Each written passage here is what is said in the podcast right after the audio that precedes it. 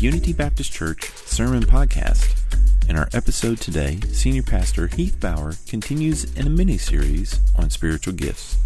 The series is called Out of Many, One. In this series, we are looking at what the Bible reveals to us about these God given gifts. Today's talk is the closer in the series, and it's titled 10W30. If you're in the Ashland tri state area, we would love to see you. Stick around until the end and find out how you can connect with us here at Unity Baptist Church.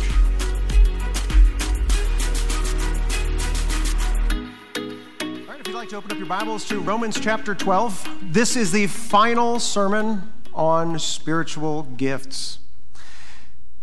As you study the spiritual gifts passages, the four passages, you would probably recall that we've told you none of those passages are the same. They don't all record the same spiritual gifts, they don't all bear the exact same message. And so, the primary importance in studying spiritual gifts certainly is to get involved. Everybody has a gift, everybody should be using their gift. Everybody, every person who's a child of God, everyone who has the Spirit of God has the gift of God, right? But if you'll study those four passages on spiritual gifts, again, Ephesians 4, 1 Peter 4, Romans 12, 1 Corinthians 12, you're going to find that they also bear something in common. With every one of those passages on spiritual gifts, tell, encouraging the body, use your gift, serve in the church, do something for God's sake, do something. While we do that, though, is there a tendency when you're using your gift and this person's using their gift and we serve in different ways that sometimes we can rub up against one another? It can cause some friction, okay? So there's some lubrication within the engine of the body of Christ, some cartilage to keep your bones from rubbing on each other, things that keep us from hurting one another or resenting one another for not serving in the same way, for not agreeing with one another when it comes time to vote, that we don't vote the same way on things. What keeps us from get, that friction from building up? It's not motor oil, 10W30, right? But I'll tell you what is 10W30 to the body of Christ, to that engine that drives the church. It's love. That is the common denominator between all four spiritual gifts passages is that they all have in common that either introducing or concluding their subject on spiritual gifts, every last one of them talks about love one another. A church would be remiss, they'd be uh, delinquent on teaching on spiritual gifts if we didn't teach you hey, while you're serving each other, do it lovingly. You may not agree with one another, do it lovingly. You may, you may bump up against each other, do it lovingly, and that will grease the gears that keep ministry going on. Ephesians chapter 4 talks about spiritual gifts, and it says this bearing with one another in love, eager to maintain the unity of the Spirit in the bond of peace. 1 Peter 4, another spiritual gift passage, says this in verse 8 above all, more importantly than even what you do, it's how you do it. He says, above all, keep loving one another earnestly, since love covers a multitude of sins. Not talking about like, you know, sinning against God, but like when we sin against one another, when we offend one another. Love can cover that. I don't have to take that offense and carry it with me and talk about 20 years later how somebody offended me in a church 20 years ago. We can let that go. That's what love does. 1 Corinthians 13 follows 1 Corinthians 12, which is talking about spiritual gifts, and 1 Corinthians 14, which talks about spiritual gift. Sandwiched right in the middle of that passage is 1 Corinthians 13, also called the love chapter of the Bible. It's where we find the Bible's most clear definition of what love is love is patient, love is kind, it's long suffering. And then in our passage today, Romans 12 also talks about spiritual gifts, and he concludes his message by saying, Let love be genuine. Do you see what ties all these passages together? It's love. Because as 1 Corinthians 13 will point out, whether I could speak with the tongue of men and angels, whether I have all knowledge, have all faith, and understand all mysteries, and even if I give my body, everything that I have in my, my body to be burned for Jesus, if we don't have love, without love, Unity Baptist Church is nothing. No amount of good preaching that we have, or no matter how good music we have, no matter how pretty your building is, if this church doesn't have love, people aren't going to want to come play in our yard. And I don't blame them either. Nobody wants to be in an unloving church. I don't care how doctrinally sound you are. Without love, friends, Unity Baptist Church is nothing. Those aren't my words, those are God's words. And so we're going to preach this morning on one of those spiritual gift admonitions on love. Love is so important to the exercise of spiritual gifts because as we exercise our gift, you do it this way, you do it this way, I do it another way, and we're going to rub against each other and bump each other, and we need some 10W30 in that engine, don't we? What happens if you run out of engine oil in your engine? You ever try that? We tried it one time. Let me report. Okay, um, we had a 1995 Honda Odyssey. And uh, I loved that car because the seats folded. It's one of the first years they did it. And I loved it. It was great. Even though it was a minivan, I still liked it. Well, I get a phone call. I forget where I was, at work or somewhere. And uh, what had happened was this.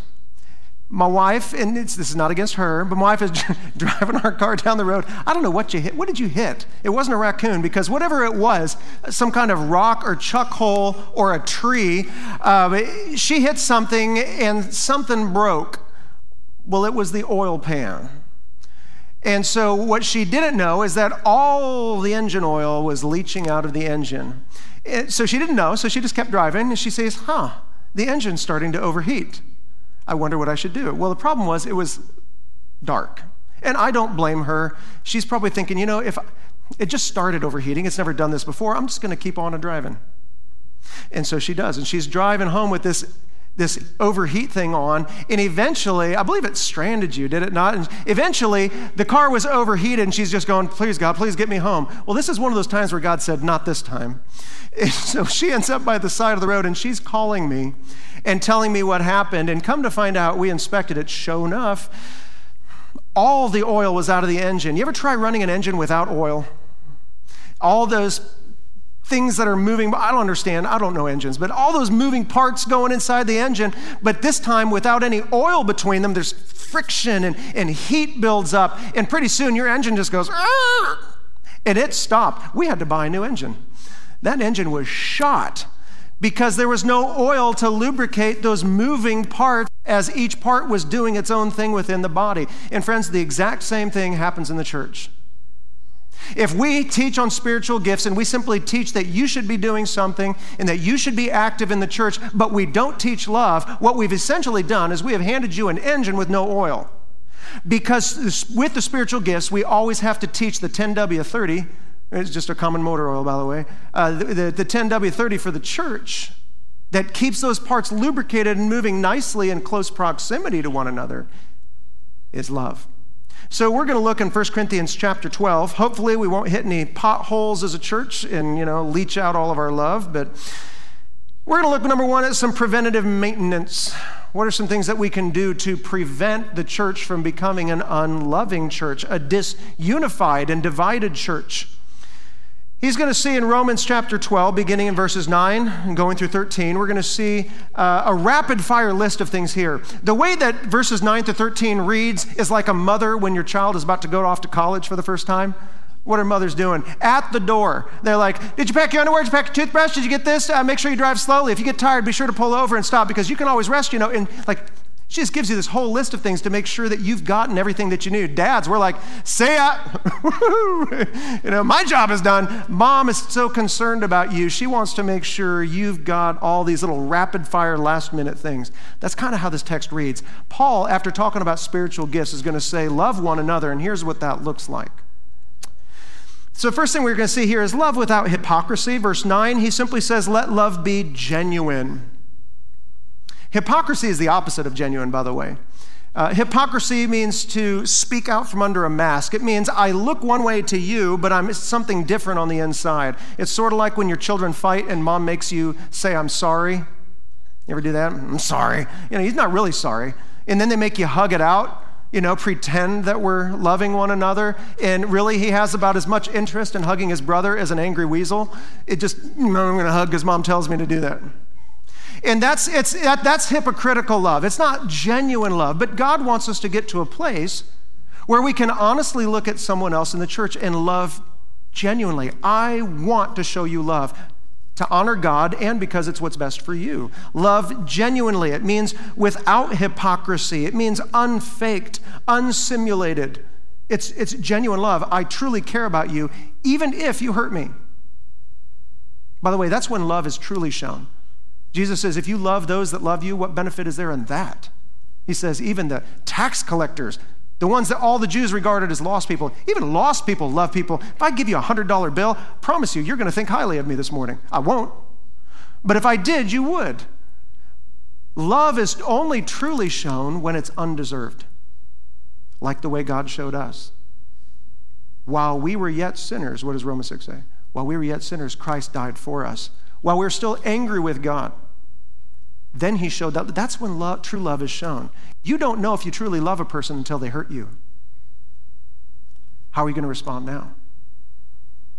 And so we love without any strings attached. We don't love them because they love us back. In fact, James 1:27 describes what true religion looks like. Religion that is pure and undefiled, he says, is this. Pure and undefiled before God, uh, the Father is this to visit the orphans and widows in their affliction. Why is that pure and undefiled religion? Because, especially in that culture, what can a widow do for you? What can an orphan do for you? Can they improve your social standing? No. Are they going to loan you 50 bucks? No. They're the ones who need your money. A widow and orphan can't do anything. So when we choose to love widows and orphans, we're loving genuine. I'm loving with no strings attached. I'm going to love you because God loved me. I'm going to love you because that's who God made me to be. I'm not going to love you because of what I think you can get back or love you because you're going to love me back. I love. Why does 1 John say we love? We love because he first loved us. That's the basis of our love. It's God's example and pattern of love. People don't have to earn our love. So, love without hypocrisy. B, uh, you, a church has to deal with sin. He says, abhor what is evil and hold fast to what is good. Is sin ever beneficial to a people? It's not. Sin, in fact, think about this. What divided you from God? Sin. It's what separated Satan from God, Adam and Eve from God. It's what separates you and I from God. Sin divides. It's, it's damaging. Sin will divide a nation, won't it? I know as Americans, sin hasn't divided us, but we have to take it by faith that it does. Are we a United States? Friends, we're very divided right now. What is dividing us? It's those differences of opinions as to what God says is sin and what the world says is not. And it cuts the United States in half. Romans 14 34 says, Righteousness exalts a nation, but sin is a reproach to any people. So when we live righteous, according to God's Bible, according to his standard, it says that God himself raises us up. He strengthens us, he blesses us. But when we allow sin into the camp, it divides us, it breaks us down, it weakens us. That it says it's a reproach that God has rejected us it hurts you individually. Sin hurts your family. It hurts your church. It hurts your society. And sin is the downfall of every nation. I mean, study every major world empire. They weren't defeated from the outside. How'd they, di- how'd they die? They rotted from the inside. I mean, study the Roman Empire. You know, it'll make you blush how sinful, how like the days of Noah they were at the close of their empire. Instead, he says we are to abhor what is evil. We don't use that term very often, abhor. You know, I abhor that food. Uh, they'll look at you funny, but it just means to detest with horror. It's how you feel when you see a snake or a spider, or how my wife at least feels when she sees a bug of any kind. Uh, she kind of freaks out, you know. It, it, she detests with horror. Doesn't matter if it's a good snake that eats the bad snakes, I want it dead. Doesn't matter if it's a spider eating the bad things or eats the insects, a bat that eats the mosquitoes, I want it dead. She abhors it. She detests it with horror. The Bible says that a believer, when we understand what sin is and how it separates us from God, we come to a place where we hate what God hates. We abhor sin. It, it, we, we just have this detest of sin in our life. That's one of the true tests that you're a believer, by the way. Not that you never sin, but that your attitude towards sin is, oh, I hate that. And when you do sin, you're like, Paul, wretched man that I am. The good things I want to do, I don't. The things I don't want to do, I do.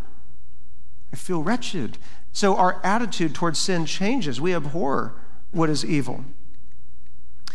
See, uh, we put others before ourselves. He says, Love one another, verse 10, love one another with brotherly affection and outdo one another in showing honor. To love someone with a brotherly affection means that we are affectionate towards one, one another like we would family.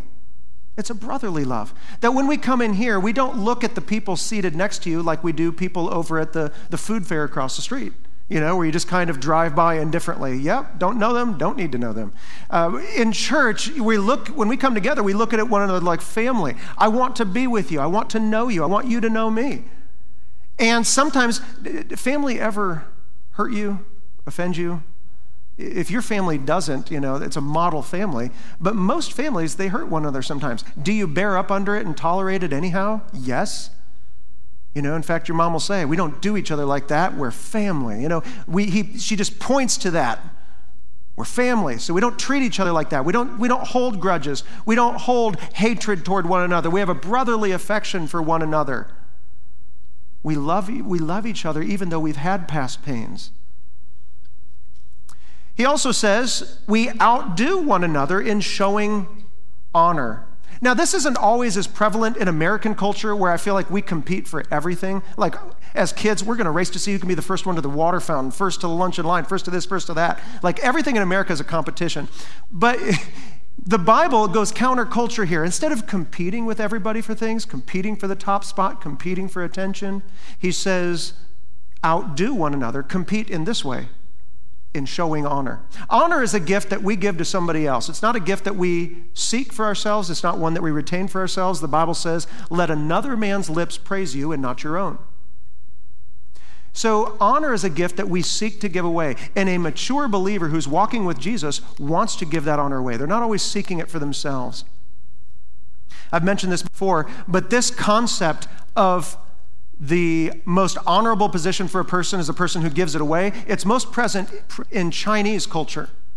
Having been there for, you know, 11 years, we saw it very clearly in Chinese culture. Now in America, if I compliment your kid and you say, "You have a really beautiful child." What are you going to say in return? How much money do you want?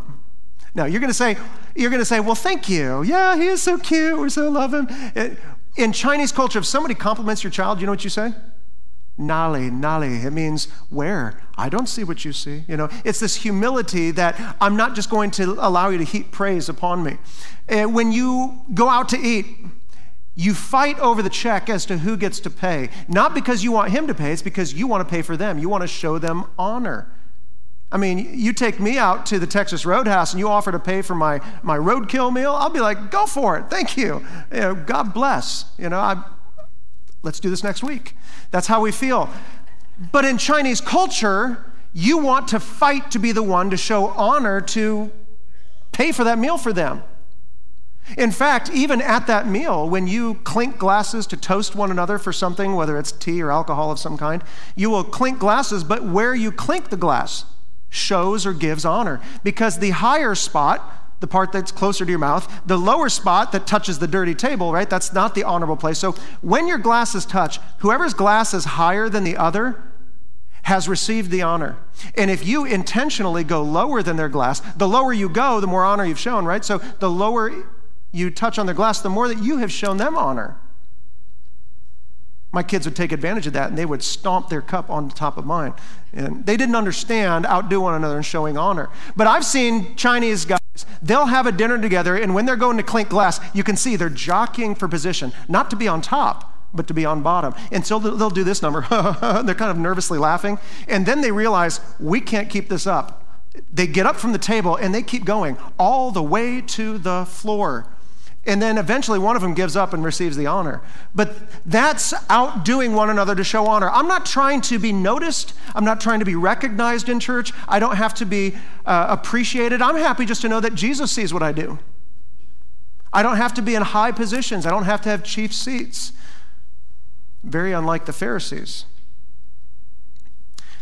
Jesus warned us, Matthew 6 1, beware of practicing your righteousness before people in order to be seen by them, for then you will have no reward from your Father in heaven. We don't try to seek to be noticed and recognized in the church. When we are all jockeying for position, for the chief seats, to be noticed, to be praised, to be recognized, will that create division in a church? It always does. When people are fighting for position. Remember, Jesus' own uh, disciples, before they were very mature, before Jesus was done with their discipleship process, remember what he found them doing? It says they were arguing amongst one another to see who would be the greatest in the kingdom. And what did Jesus tell them? The greatest among you will be the servant of all. What does God value? That we fight for position or that we try to clink someone's glass at the floor level? You know, he wants us to outdo one another in showing honor, not trying to make much of ourselves. He says, D, serve God zealously. He says in verse 11, do not be slothful in zeal, be fervent in spirit, serving the Lord. So, how do we serve the Lord? We are zealous. He says we are fervent. This word zeal is a fun word.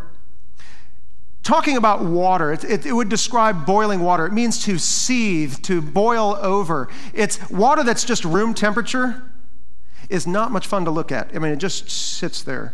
But boiling water, it's excitable, it's up, it's moving, it's, it's passionate, it's exciting water, it's hot, it's, you might even say, on fire. So, for a believer who is room temperature for God, they're just sitting there.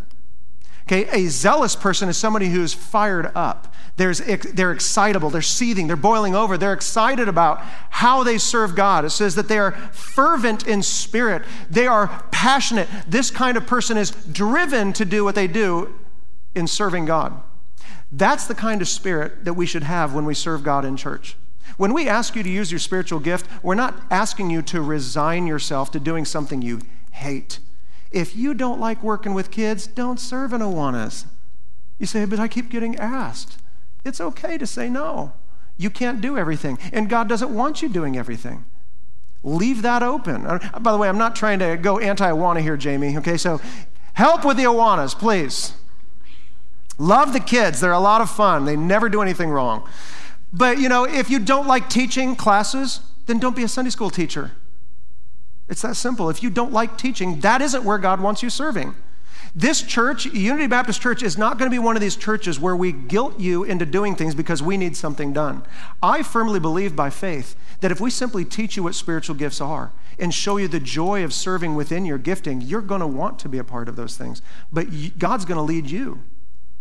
He's going to lead you. Now, sometimes we do need people just to step in or fill in. That's fine.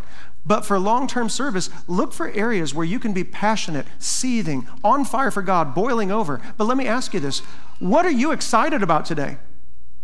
When you come to church and you want to give, you want to be involved in church, what is it that excites you? Go for that. Every believer, rather than being a lukewarm Christian, should be hot, should be fiery, should be boiling and seething over, fervent and, and zealous for God. Now, I'm going to ask you to do something here too. You'll notice in your bulletins, I almost missed it because it's so big. On the front cover of your bulletins, you're going to see a gigantic QR code. Yes, we are QR Code Baptist Church. We love these things. It's just it's a simple way to get us on the same page. So you're going to see a massive QR code that's so big you may have actually overlooked it. And it's right there on the spiritual gift thing. It's a huge code. If you scan it later, not right now, have to say that.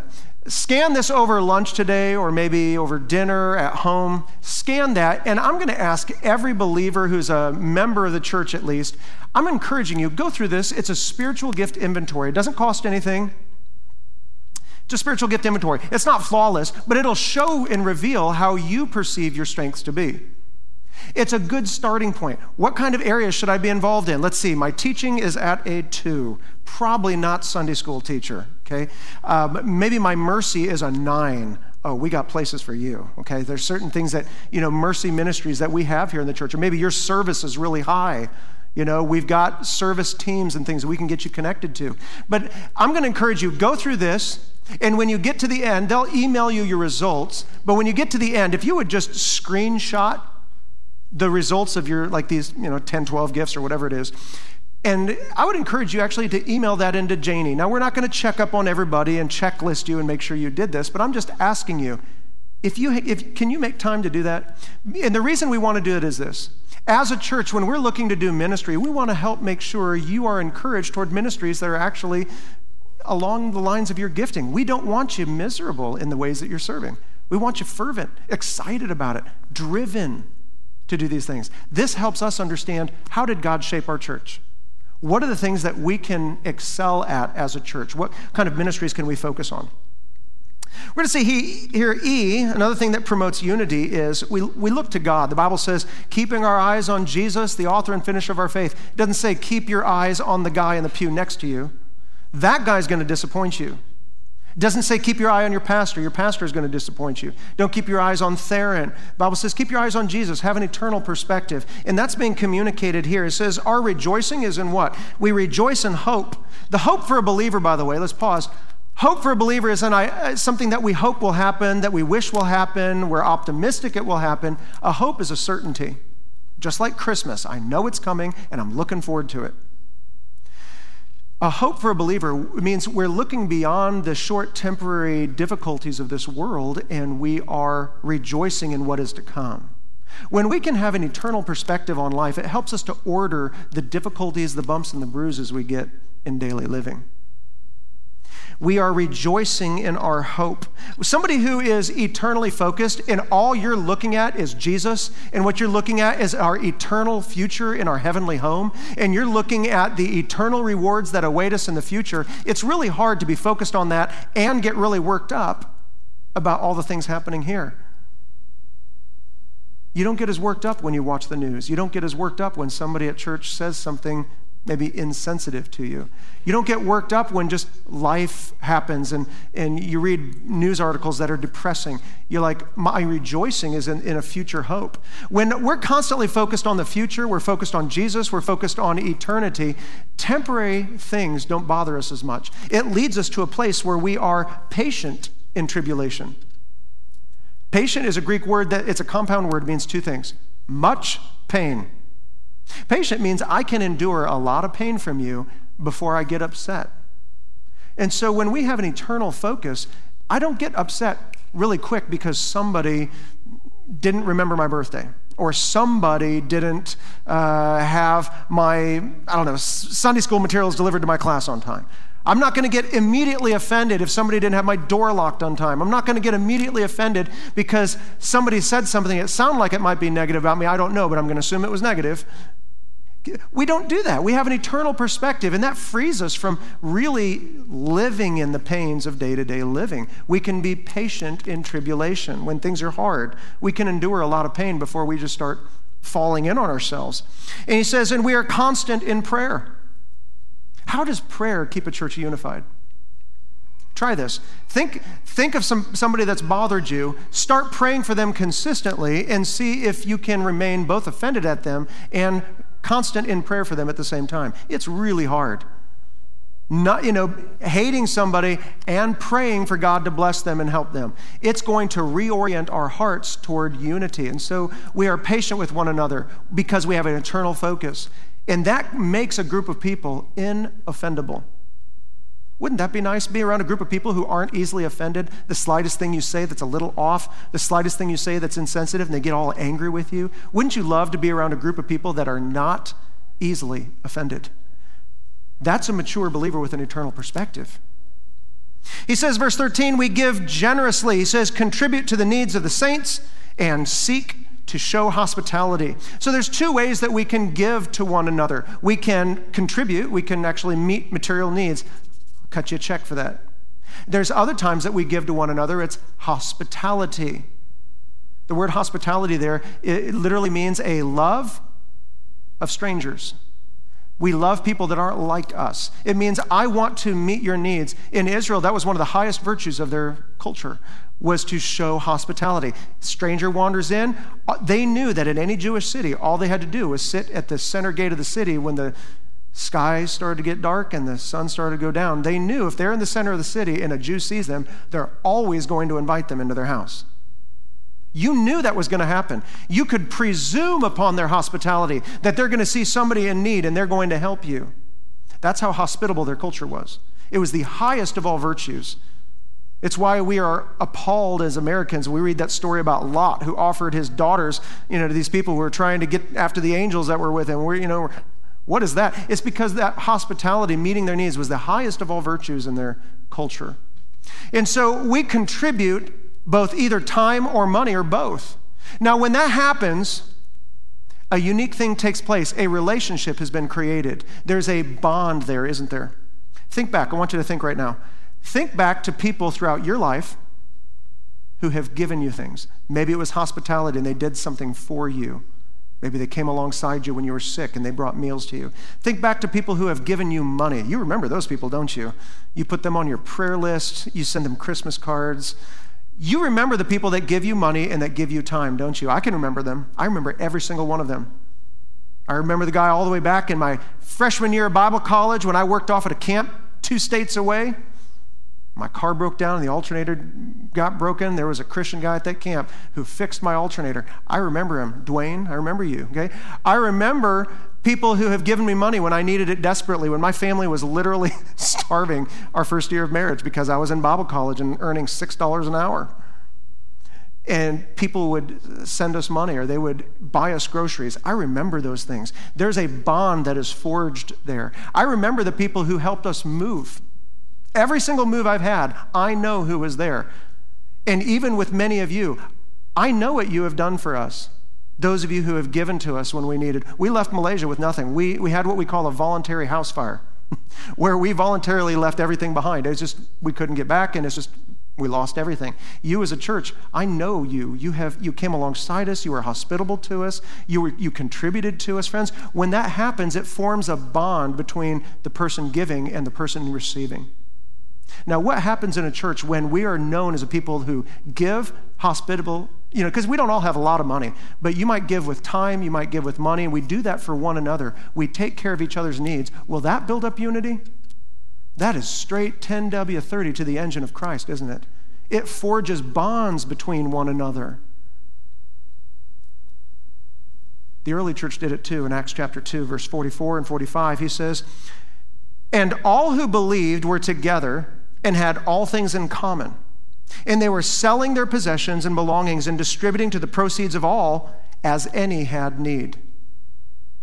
Why was the early church so unified? They were constantly looking out for one another, taking care of needs. It says that we are to seek to show hospitality. Who needs help this morning? You know, who is it that we become aware of a financial need or a physical need and we want to be there to help it? That unifies a church. By the way, when this talks about Acts 2 that they had all things in common, let me just put a little asterisk here. Put this note in your Bible. This is not teaching socialism or communism. I know some people will try to inflate this and make it look like, see, even the early church was socialist or communist. No, it's not. What you see here is free will giving. Free will giving leads to unity. Socialism and communism is forced generosity. It's where the government takes something from your pocket to put it in somebody else's pocket. That's not how welfare, by the way, worked in Bible times. Welfare worked like this your family took care of you.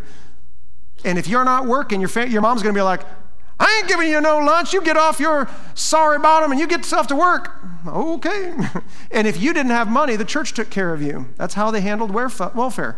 If you were a widow indeed, if you were an orphan, you're somebody who's in need we take care of your family and your church. But you don't do forced generosity. So this is not teaching socialism nor communism. This isn't a political thing, but I'm just telling you.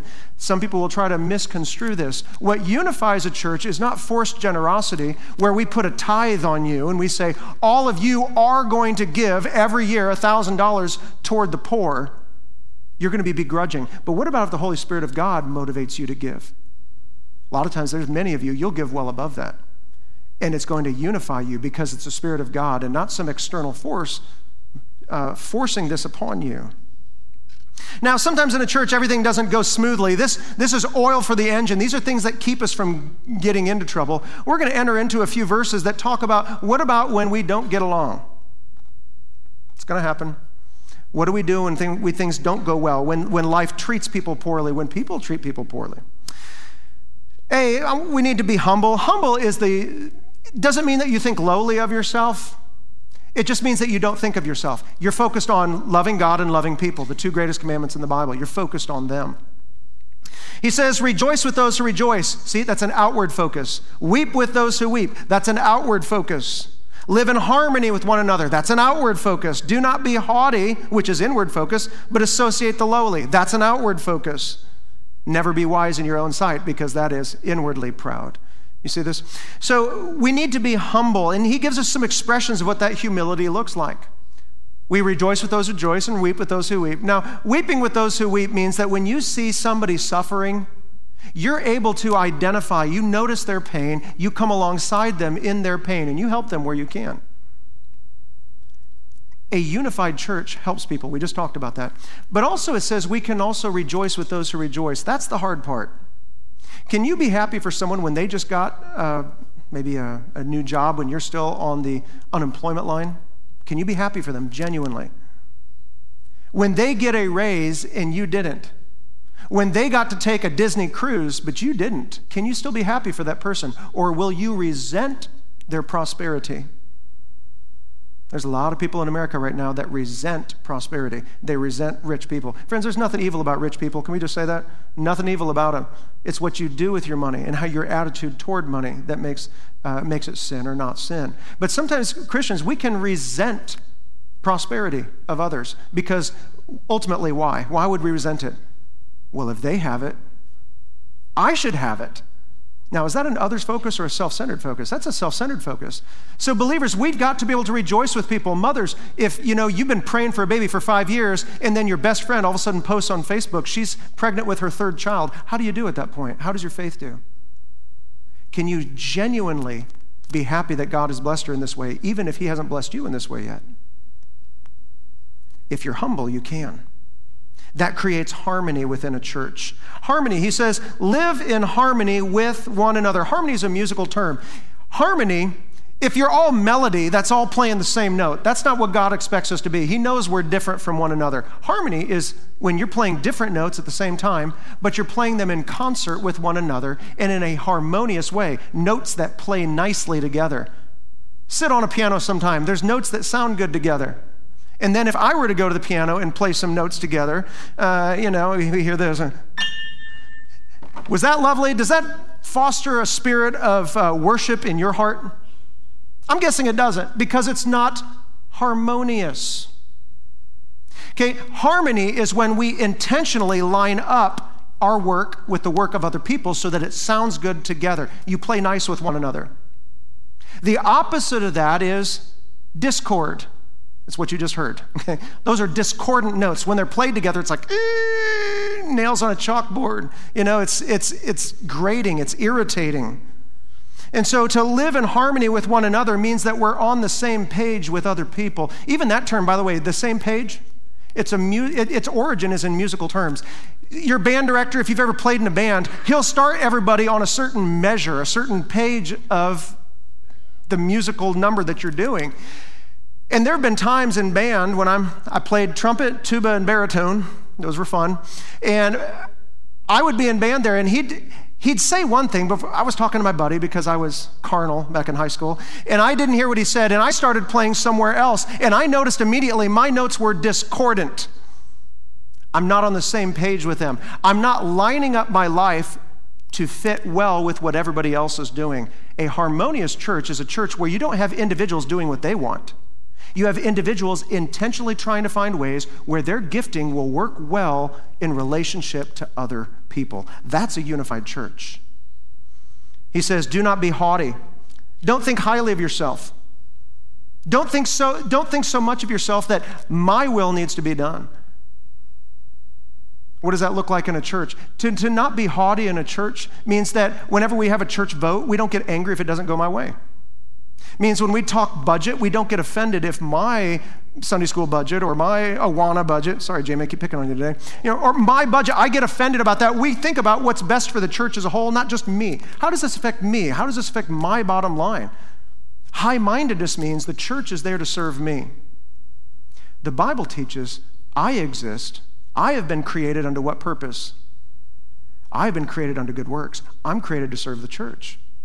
And so he says, don't be haughty.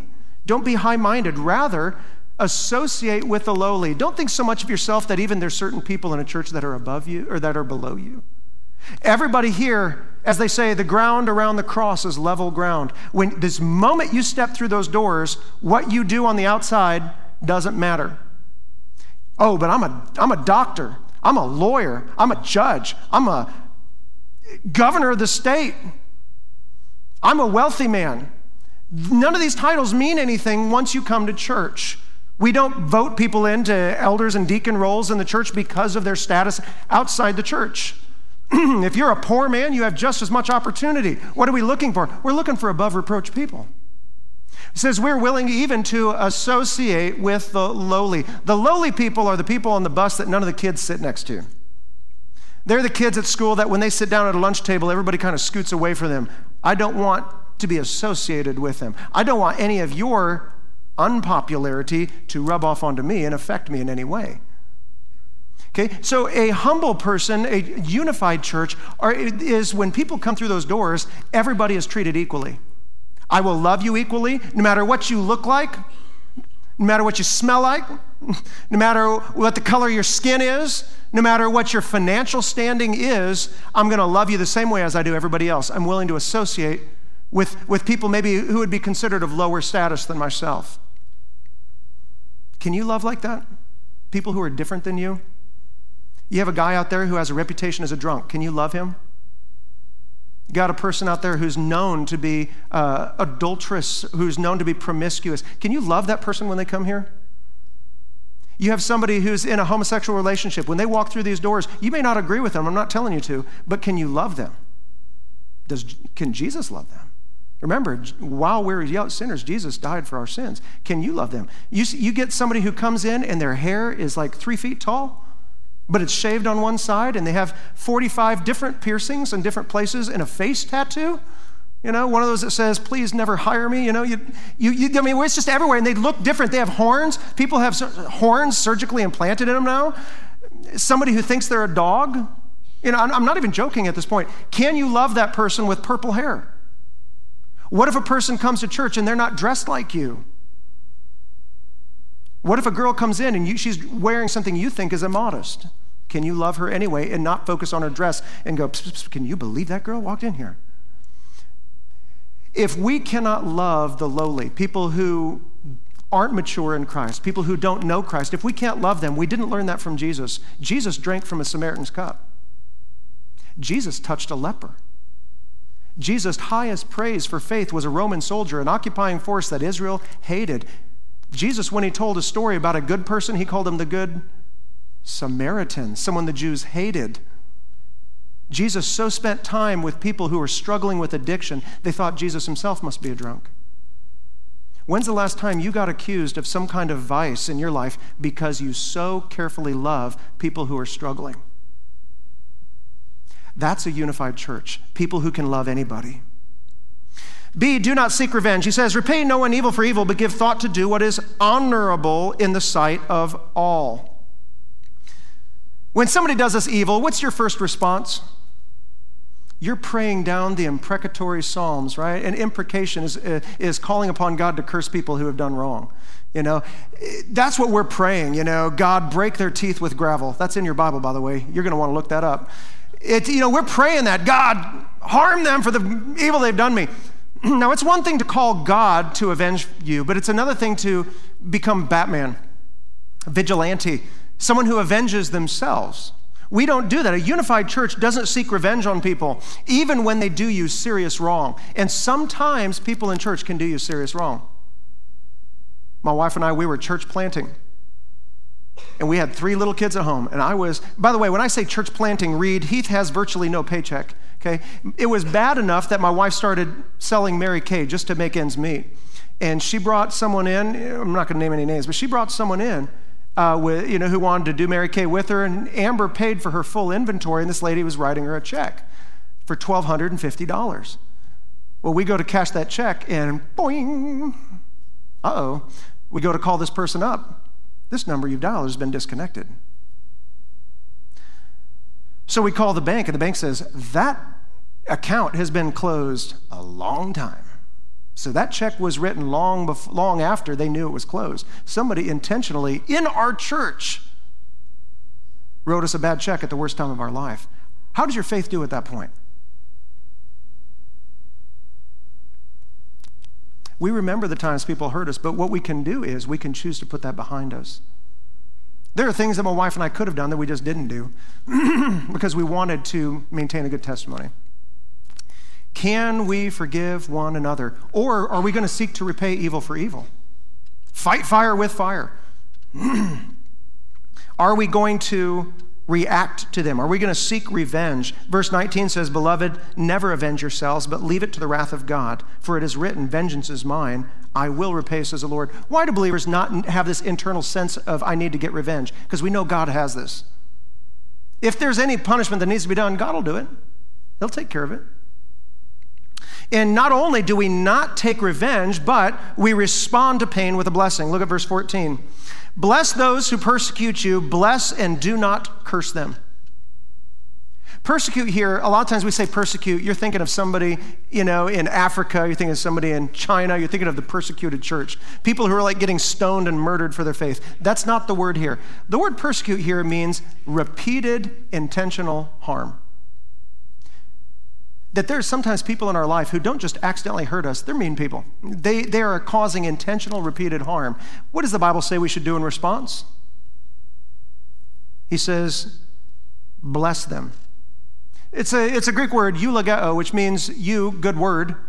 Logos means a word. It's a good word. It's where we get one English word. What sounds like eulogeo? It sounds like eulogy.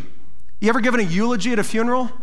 What is that for? You stand up and well, I've got my time here. Uncle Bob, you know, he's, he's in the casket now, but I'm going to let you know what kind of a low down, dirty scoundrel this guy really is. Still owes me 50 bucks, you know. Or if it's your dad, you know, yeah, he never came to any of my basketball games, you know, and we just start bringing up all the bad things that they legitimately did. They, they really did bad things to me. Do we bring that up at that time? What is a eulogy for? It means we take all the stuff that we know is bad, all the ways they've offended us, and we choose to set it aside, and we're going to focus on the good in them, and we're going to speak well of them. When others talk about them, we're going to speak well of them. Oh, yeah, you know that, uh, you know, Bob called you a no good something or other? Oh, Bob, I'm sorry to hear that. I really like Bob. That's going to get back to Bob, and that's going to have an impact on his heart. Jesus said these same words in Matthew 5. He says, verse 44, Love your enemies, pray for those who persecute you, so that you will be your sons of your Father who is in heaven. You want to be like God? He says, Pray for those who persecute you, love your enemies. He says, this is the, this, In this way, you'll be sons of your Father in heaven because he makes his sun, right, to rise on evil and the good and sends rain on both the just and the unjust. This, this behavior is not logical, but God doesn't love like this. God sends love equally out into the world toward all men, even though all men are not going to reciprocate that love. God says, if you want to be godly, if you want to be godlike, you're going to love people in that same way. You're not going to love them because they love you. You're going to love them because God loved you. First John says, We love because he first loved us. That's all the motivation I need to love somebody. It's because of who, am, who I am. Beloved, let us love one another because love is of God, and everyone that loves is born of God. He that does not love does not know God because God is love. You want to show people that you're a Christian? By this shall all men know you're my disciples if you have love for one another. We choose to, verse 17, repay no one evil for evil, but give thought to do what is honorable in the sight of all. What he's saying is don't react, respond. What's a reaction? Science class? Re- reactions are both equal and opposite, aren't they? This hits, this hits, then this hits, and then this hits. What do we call that? It's a perpetual motion machine. It's an equal and opposite reaction. And it goes on like that for like forever, by the way. It's equal and opposite. And sometimes we get into that cycle with one another, can't we? Where we enter what we call the cycle of pain. You hurt me? Oh, it's coming in with interest. I'm going to hurt you back. Oh, you had that coming now. I'm going to, and we hit them back, and then what does it do? I'm going to get you back. And we could be like all day doing this. Do you see the cycle of pain? And it just keeps clack, clack, clack, clack as we hurt one another. That's the cycle of pain. How do you stop the cycle of pain? You stop reacting. Some of you in your marriages are stuck in a cycle of pain, aren't you? Where you hurt, and because you hurt me, I'm going to hurt you. And because you hurt me, I realize you really deserved it, so I'm going to hurt you back. Well, man, you know good. I'm going to hurt you then. Well, then I'm going to hurt you. The only way to stop that is to stop reacting and instead respond. Respond means that we do what our text says. We give thought to do what is honorable. It means you hit me, and I think, okay, what do we need in this situation? Do they need they need hit back? No, God can hit them back. I'm going to respond with love. Aren't you glad we just we honored our first responders here today? Aren't you glad we don't call them first reactors? Can you imagine them showing up on the uh, on a on a scene here, and the fire trucks roll up, and the police roll up, and the ambulances they all roll up. This fiery accident, and the crowd is like ah, and they're panicking. And these folks they, they're not first aid trained or anything. They don't know what to do. And then the guy gets out of the ambulance. Okay, what do we got here? Oh, what's going on? Jimmy, what do we do? I've never seen this before. He's in two pieces. they're reacting. We call them first responders because they look at a scene here, and when everybody else is fleeing, when everybody else is running away from the guy with gunshots, our policemen are running toward them. When everybody else is running out of the burning building, the firemen are running in. When everybody else is freaking out and crying and they're in shock because, you know, somebody's covered in blood, you know, in this car accident, you have people who know how to behave with honor in that situation and they do what's best for the person. Doesn't even matter if, you know, you show up in an accident and you see a guy, you're starting to get the jaws of life out, and then you you suddenly recognize them and you realize, that guy owes me 50 bucks. I'm packing it up. That's a first reactor. A first responder says, it doesn't matter who you are or what you've done, I'm going to do what's honorable in this situation. That's why we honor our first responders this morning. They do what is honorable. No matter who you are or what you've done, they're going to do what's right. That's what God is calling us to. Even if nobody else will do it to you, we do it. Verse 18 says, If possible, so far as it depends on you, live peaceably with all. What he's saying is, you might live a completely godly Christian life toward this person, they're still not going to listen. Some people are just going to be that way. Not everybody's going to respond to you in a positive way. It's okay. Just don't let you be part of the guilty party. Instead, verse 20 says, to the contrary, if your enemy is hungry, feed him. If he's thirsty, give him something to drink. How do we respond to produce repentance in the life of somebody else? Because that's ultimately what we want. Have you ever found out that anger is a really bad way to produce repentance in somebody? James 1 tells us the wrath of man does not produce the righteousness of God. And yet, often that's the very thing we use to try to bring that person to repentance.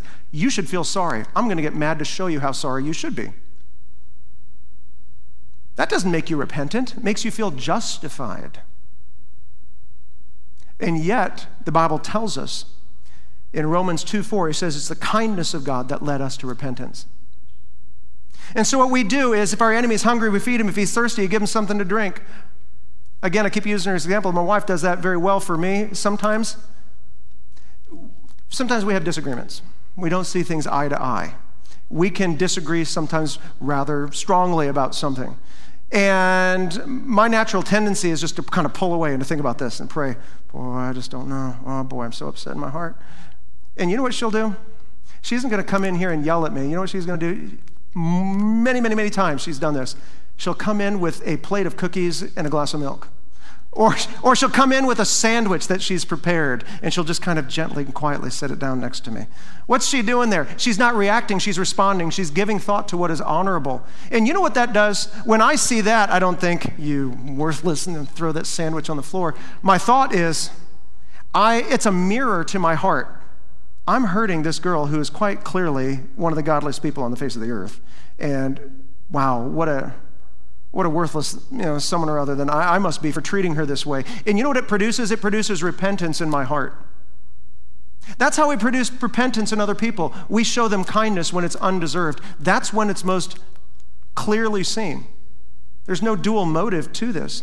He says, when we do this, in verse 20, for by so doing you will heap burning coals on his head. Yeah, revenge. That's not what he's talking about, is it? What does it mean to heap burning coals? This needs some explanation. Jewish culture, they were very visible and very out there. When they thought Jesus was blaspheming, what they do? They ripped their robes. John the Baptist wore camel hair as a representation that he was feeling repentant. One of the customs that was brought over from Egypt Remember, Israel lived there for 430 years and uh, still had close relationships with him. Egyptian custom was when you know that you have hurt somebody so badly, you have wronged them, and you come to an awareness of this, you would go into the city gate area, somewhere that's very visible, and you would sit there with hot coals and you'd place them literally in a pan on your head. It was an outward symbol of how you feel on the inside. The more coals, the more bad I feel, evidently. And so, what this is saying here is every time you respond to pain with blessing, to evil words with a kind word, to a, with a gift to somebody who has taken from you, not only are we like the sons of Father in heaven, but what does God tell us? It heaps burning coals on their head. Every kindness that we do to somebody who it's, to whom it's undeserved, it creates within their heart a burning sensation in their mind. How can I keep hurting somebody who keeps blessing me in this way? And it produces an internal desire to repent and change. Will they? It's no guarantee. But we don't do things in the Bible because it works. We do it because it's right. We do it because it's what God does.